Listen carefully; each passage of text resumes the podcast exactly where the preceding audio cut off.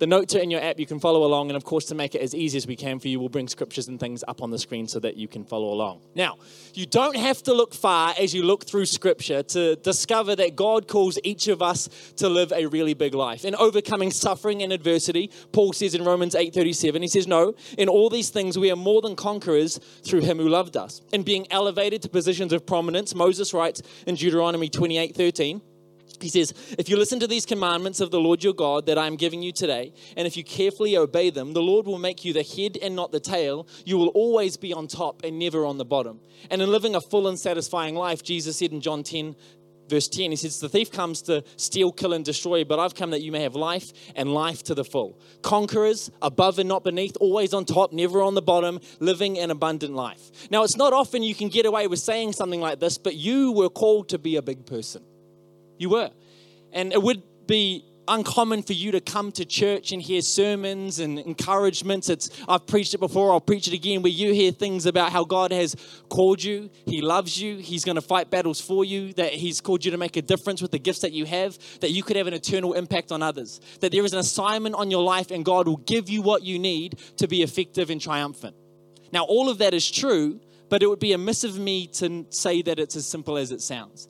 See, firstly, every single one of those victories and triumphs is not because of your goodness, but because of His. You find that the encouragement in the Bible kind of presents itself like a two sided coin. It can kind of come across sometimes like a backhanded compliment. I'm not sure if you've ever experienced those when someone says to you, Oh, you look good today. It's like, Thanks. Do I not usually? Are you surprised to find out that I look good today? One of our other lead pastors, one Sunday at another campus, after preaching, service finishes, this person hops down, and someone in the congregation decides to come up to this preacher and say, You know, I don't usually like your preaching, but today was good. It's like, Thanks. Who says that? Like, what do you do with that? And you see that the Bible is kind of full of these moments where God is declaring greatness over our life. He's declaring bigness over our life. And at the same time, we see Jesus in John 15, verse 5. He says, I am the vine, you are the branches. If you remain in me and I in you, you will bear much fruit. But apart from me, you can do nothing. And then when Adam sins in Genesis 3:19, God reminds him it's from dust that you came and from dust that you shall return. He's kind of like, you're awesome, but also you're the worst. Like you can do amazing things, but without me, you can do nothing. It's kind of like two sides to the coin. Now, it's true that God calls each of us to live a big life. And in fact, our community needs you to live a big life. People that are innovative and creative, people that are smart enough to start international companies that change the way that we live our lives, scientists that make revolutionary discoveries, artists that create breathtaking work that inspires us beyond our own little world, parents who brilliantly raise other amazing people that have a generational impact, selfless people that fight for the cause of justice in our society on the things that matter, teachers who toil over not only the content but their delivery to equip young people to face challenges that don't even exist in the world right now, ordinary people like you and I living really big lives lives. Lives that are about the needs of others, lives that make a difference, lives that are satisfying, lives that are lived the way God designed you to live. That's cool. But it's also clear in Scripture that it's actually God that is the one that opens the right doors for us. He's the one that's ultimately in control of the elements that allow us to live a big life. You know, God desires to entrust each and every one of us with so much more, to release us into a big life, but there's a catch while God will orchestrate opportunities for us, much of the responsibility for us to step into that big life actually lays in our hands. And Jesus unpacks this in the parable of the talents in Matthew verse chapter 25. So in this parable, the master issues three different portions of silver to three different servants and explains that he's going away on a trip. Well, he comes back from the trip, and the one servant that he entrusted with five portions of silver is really faithful with it, and he doubles the amount that he has. And to that servant, uh, the master says, Well done, good and faithful servant. He says, uh, You have been faithful in handling this small amount. So now I will give you many more responsibilities. In other words, because you did well with this little thing, I'm going to help elevate your life. I'm going to help increase your life. Because you were good with the little that I placed in your hands, I'm going to entrust you with so much more. I've come to learn that big lives are reserved for those that can be trusted with them. How often do we wish we had more? Wish we had greater influence, greater increase, more responsibility, access to more things, and yet we can't get the little things life right. To lead a little big life, it starts with honoring and, and stewarding the little really well. The other servant that had two portions of silver, he does the same thing. He doubles the amount, and God's promise to him is the same. And then the third servant that had one portion just buried it and did nothing with it. He had a little amount, but because he couldn't get that right, he cut himself off from the opportunity of living a bigger life. And so it is with you and I. Living a big life is on the cards. And God will grant that to us, but it starts with you and I first doing well with the little that we can control. Let me explain it this way. Maybe you've heard it before. Big doors swing on small hinges. Have you noticed that? That some of the biggest things in life depend on the smallest things that seem to dictate how life will go. Like this if you talk harshly towards your spouse, it can feel like the whole marriage is rocky. If you don't read your Bible, you'll feel distant from God. If you don't invest wisely, you won't create more wealth. If you hold on to unhealthy perspectives, it'll taint your view of other people. If you keep bad company, it'll corrupt your entire character. James put it this way in James 3, verse 3 to 6. He says, When we, when we put bits in the mouths of horses to make them obey us, we can turn the whole animal. Or take ships as an example. Although they are so large and are driven by strong winds, they are steered by a very small rudder wherever the pilot wants to go. Likewise, the tongue is a small part of the body, but it makes great boasts. Consider what a great forest is set on fire by a small spark. The tongue is also also is a fire, a world of evil among the parts of the body. It corrupts the whole body, sets the whole course of one's life on fire, and is itself set on fire by hell. It's these little things that can cause destruction if not managed and treated well, but it's also the little things that allow us to have great impact in our lives. I mean, after having a stern conversation with some of his disciples in Matthew chapter 17, Jesus explains to his disciples, You've got to realize that if you have faith in your life, not only will it change your life, but the lives of those around you. And then he just reminds them, in case they need to know, you don't even need to have a lot of it. Like faith will change your life and the lives of those around you, and you only need a small amount. He says in Matthew 17 20, he says, You don't have enough faith. I tell you the truth, if you had faith even as small as a mustard seed, you could say to this mountain, Move from here to there, and it would move. Nothing would be impossible. And so, if each of us are to live a big life, the life that God desires for us, we must be vigilant in the little things. If we want to have big doors swing wide open, we need to make sure we haven't left the little hinges to rust but that we take care of them. After all, whether the door swings wide open or not hinges on this. And I want to, for the time that we've got left, I want us to focus in on the Word of God and how knowing the word of God can have a massive impact in our life. More specifically, I want to look at how that unfolded in the life of David. See, David is a shepherd boy who's been called out by God one day to be king.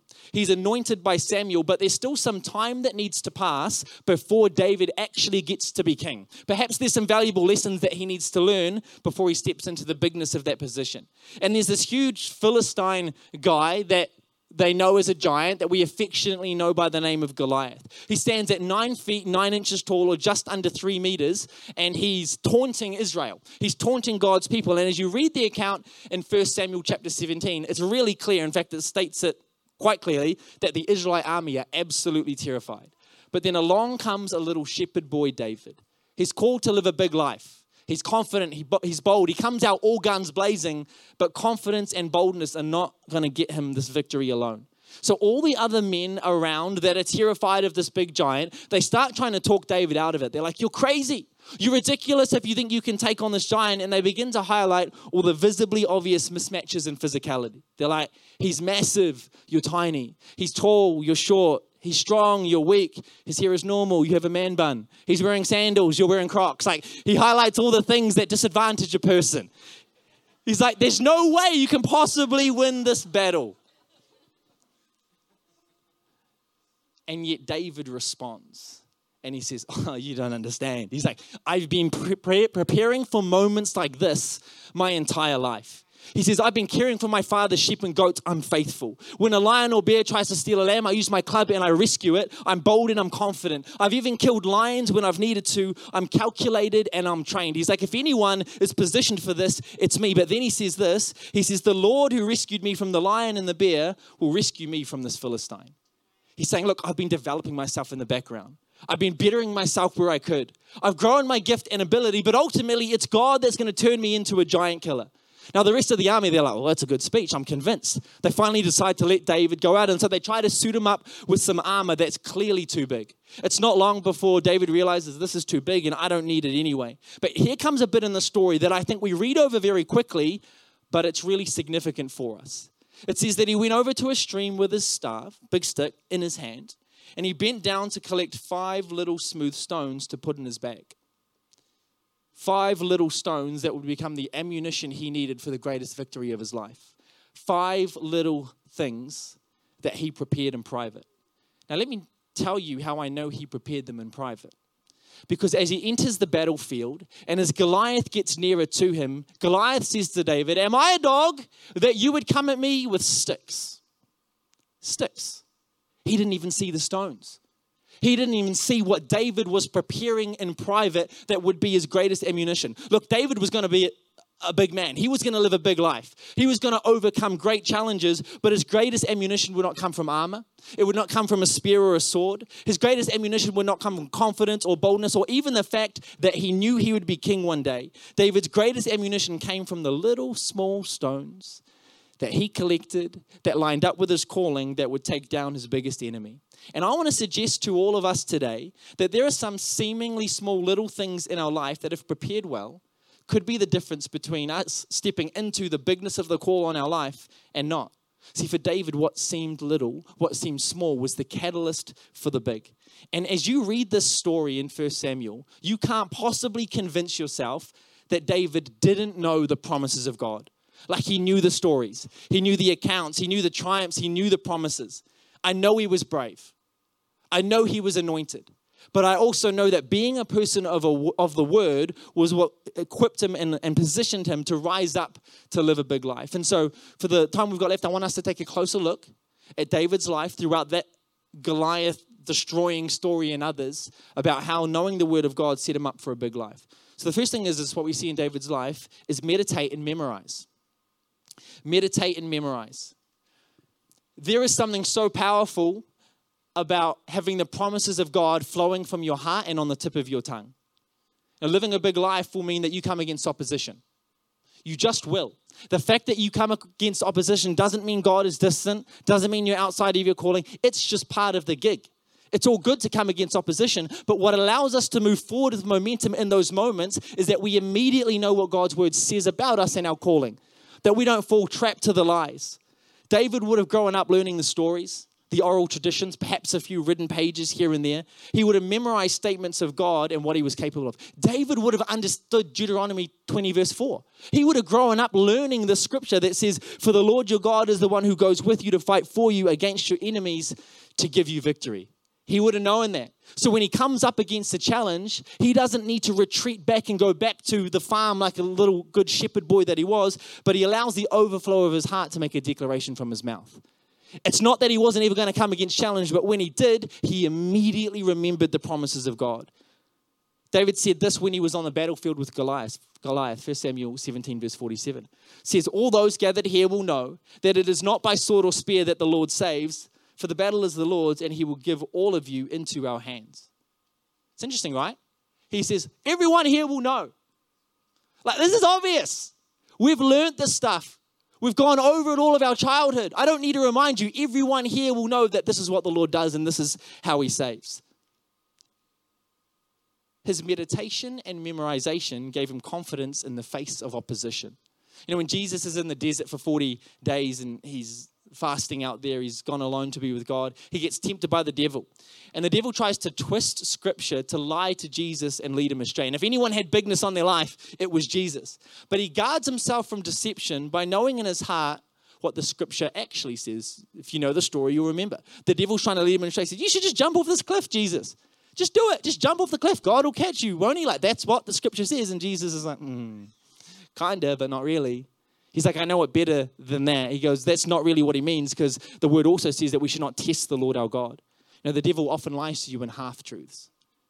Usually, when the devil lies to you, it doesn't seem so ridiculous. Like, oh, that's stupid. Like, there's no way I'm going to believe that. It's like, oh, I might believe that.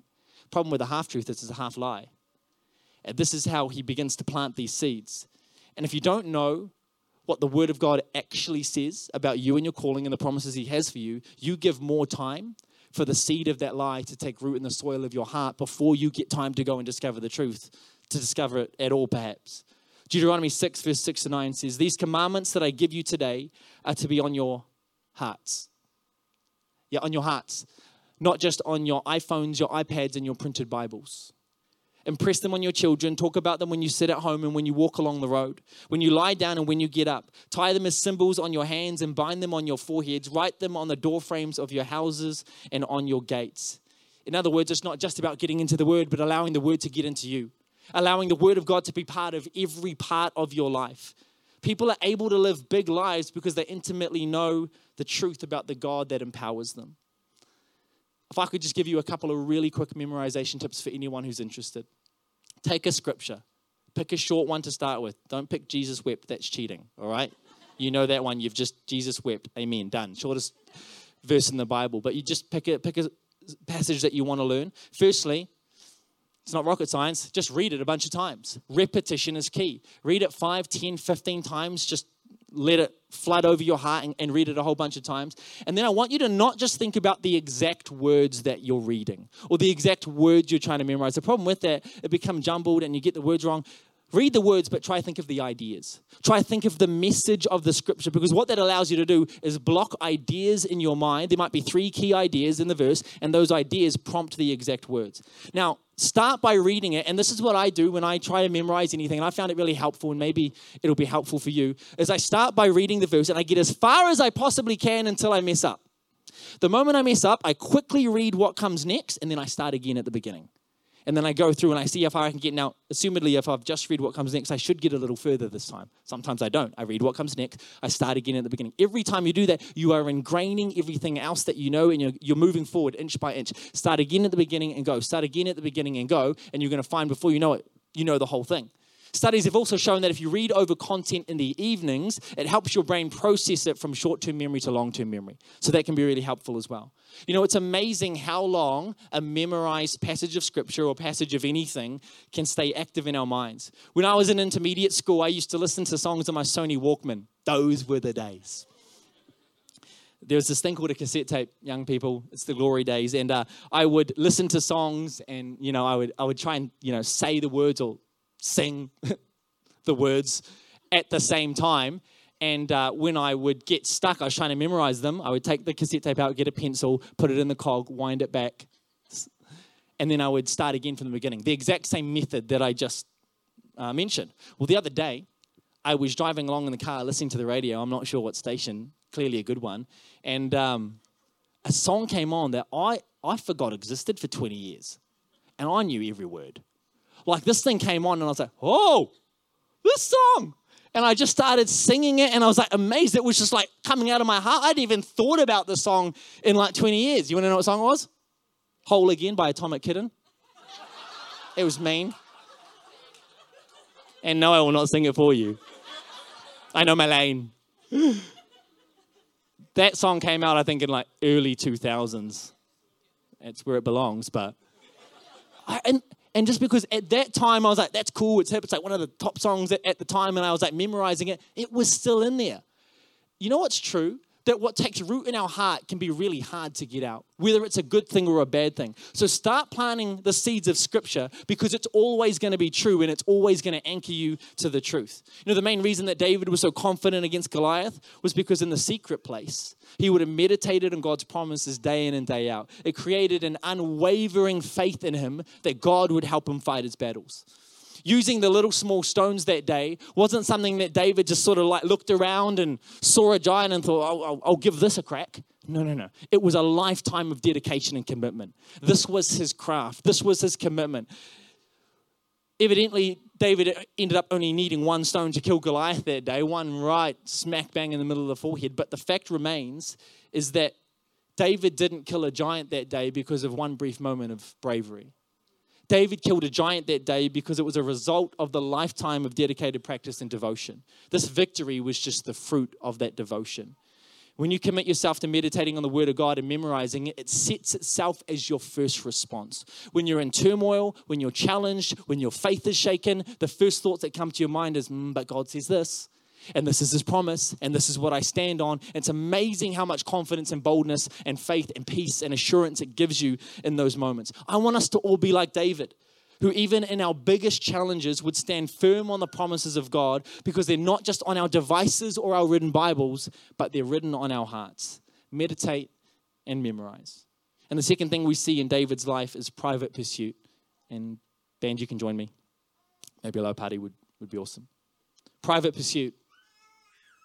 We see this in David's life. When Samuel is sent by God to go and anoint David as the future king, Samuel carries a really strong sense of who God's sending him to. Now, at this time, Samuel doesn't know who he's going to find. God just says, I'll, I'll, tell you when you get there, I'll make it clear to you. But he gives a really strong sense of who it's going to be. He doesn't know his name, he doesn't know his identity. But what scripture does say is that Samuel was convinced that it would be a man after God's own heart. David is the only person in the whole Bible described in this way. Speaking to Saul in 1 Samuel 13, verse 14, so this is Samuel speaking to King Saul. He says, But now your kingdom must end, for the Lord has sought out a man after his own heart, talking about David. The Lord has already appointed him to be the leader of his people because you, Saul, have not kept the Lord's command. It's not exactly clear what Samuel meant by this when he said that it would be a man after God's own heart, but it's assumed that it was mostly attributed to David's obedience. Mainly because in that verse it says, Because Saul, you have not kept the Lord's command. Assumedly, David would be the one to do so. After David's time serving in the king's palace and after his big giant killer experience, David goes on to write about half of all of the Psalms we read in the Bible. And what's really clear when you read these Psalms is that David has a genuine heart and he desperately wants to know God and to be close to Him. To David, God is not just a powerful, supreme being without connection, rather, He's personal and He's relational. Notice the personal nature of His words here in Psalm 19. Sorry, sorry, Psalm 139. Got that real wrong. Psalm 139. He says, Lord, you have searched me and know me. You know my sitting down and my rising up. You understand my thoughts afar off. David doesn't say, Lord, you know all things and have searched all things. He says, Lord, you know me, and you've searched me. It can be really easy to judge a person and the bigness on their life by what can be seen. We all do it. Their appearance, their clothing, their status, their wealth, their popularity. And yet it was none of these things that gave David the title in Samuel's mind as a man that would be after God's own heart. 1 Samuel 16, verse 7 says, But the Lord said to Samuel, don't judge by his appearance or height, for I have rejected him. This is talking about a moment where Samuel comes to find David, who he would anoint as king, and he's got all of David's brothers, and he's going through them one at a time, and God's like, Not him, not him, not him. And he says about one of the brothers, don't look at his appearance or height. I've rejected him. The Lord does not see things the way that you see them. People judge by the outward appearance, but the Lord looks at the heart. You know, it was again what David devoted himself to in private that would become his greatest ammunition the purity of his heart led to the elevation and prominence that he would experience. But as you read the Psalms, half of them being from David, you never get a sense that David is devoted to God so that he could become king. He's not like, I've been anointed, I better live up to it, like, it's my duty, I better. It's never so that he could become king. It's never so that he would be accepted among his brothers. It's never so that he might be acknowledged in another place. David's private devotion, surrender, and pursuit was pure in heart. And for that, God elevated him to a big life. He would go down as Israel's greatest king. In fact, it's in the Beatitudes in Matthew chapter 5 that it says, Blessed are those that are pure in heart, for they shall see God. You know, when it comes to living a big life, it's the authenticity of the little things that make way for the big ones. So when we pick up the Bible to read it, do we do it so that? So that I feel good as a Christian today? So that we have something to post on Instagram, so that I've got some material to teach my small group, so that I've got content for a sermon? Do we do it so that we feel good about ourselves in finishing a Bible reading plan? Or could it simply be that it's the greatest tool given to mankind to truly know God's own heart? Could it be that knowing God and having Him know us is the clearest way to live a big life? And it's not just spending time with God in Scripture that matters, that's important, but it's how we do that. Real quickly, how do we do that? It's vulnerability.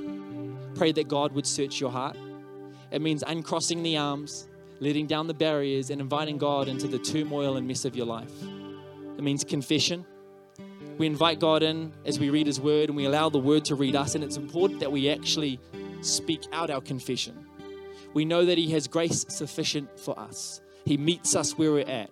He wants to forgive us, set us free, give us a brand new start. But it's important that we speak that out and ask for His amazing grace in our lives. And it looks like surrender. This is submitting and repenting, choosing to submit to God's word as a trustworthy source of truth that we align our lives with, even when it's hard. It's realizing that if there's ever a discrepancy between God's instruction and our life, that it's us that needs to adjust. I love this. In Psalm 19, David uses six different terms to describe God's word. He uses law, testimony, precepts, commands, fear, and rules. And then he further describes God's word with six characteristics. He says it's perfect, sure, right, pure, clean, and true. And then he goes on to list six different benefits of God's word. He says it revives the soul, makes wise the simple, rejoices the heart, enlightens the eyes, endures forever, and produces righteousness. David is stacking six layers, six terms with six characteristics, and then six benefits to communicate the perfect comprehensiveness of God's word. It is all encompassing and it is sufficient. One of the greatest biblical heroes, examples, kings, and sons we read about in the Bible found himself living a big life. Now, if you know more of David, you know that he certainly wasn't short of his mistakes and his flaws. He had a whole lot of mess ups. But God still chose to elevate him and use him in a mighty way because he had a foundation in the Word. He knew the promises of God. He meditated and he memorized. He knew God's promises in his heart. This gave him confidence and boldness in the face of his giants. But there was also a pure hearted approach to simply knowing God, to being in communion with his Creator, to wrestle with the tough times in a vulnerable way as he allowed God to come in. Even a giant killing king realize that big doors swing on small hinges.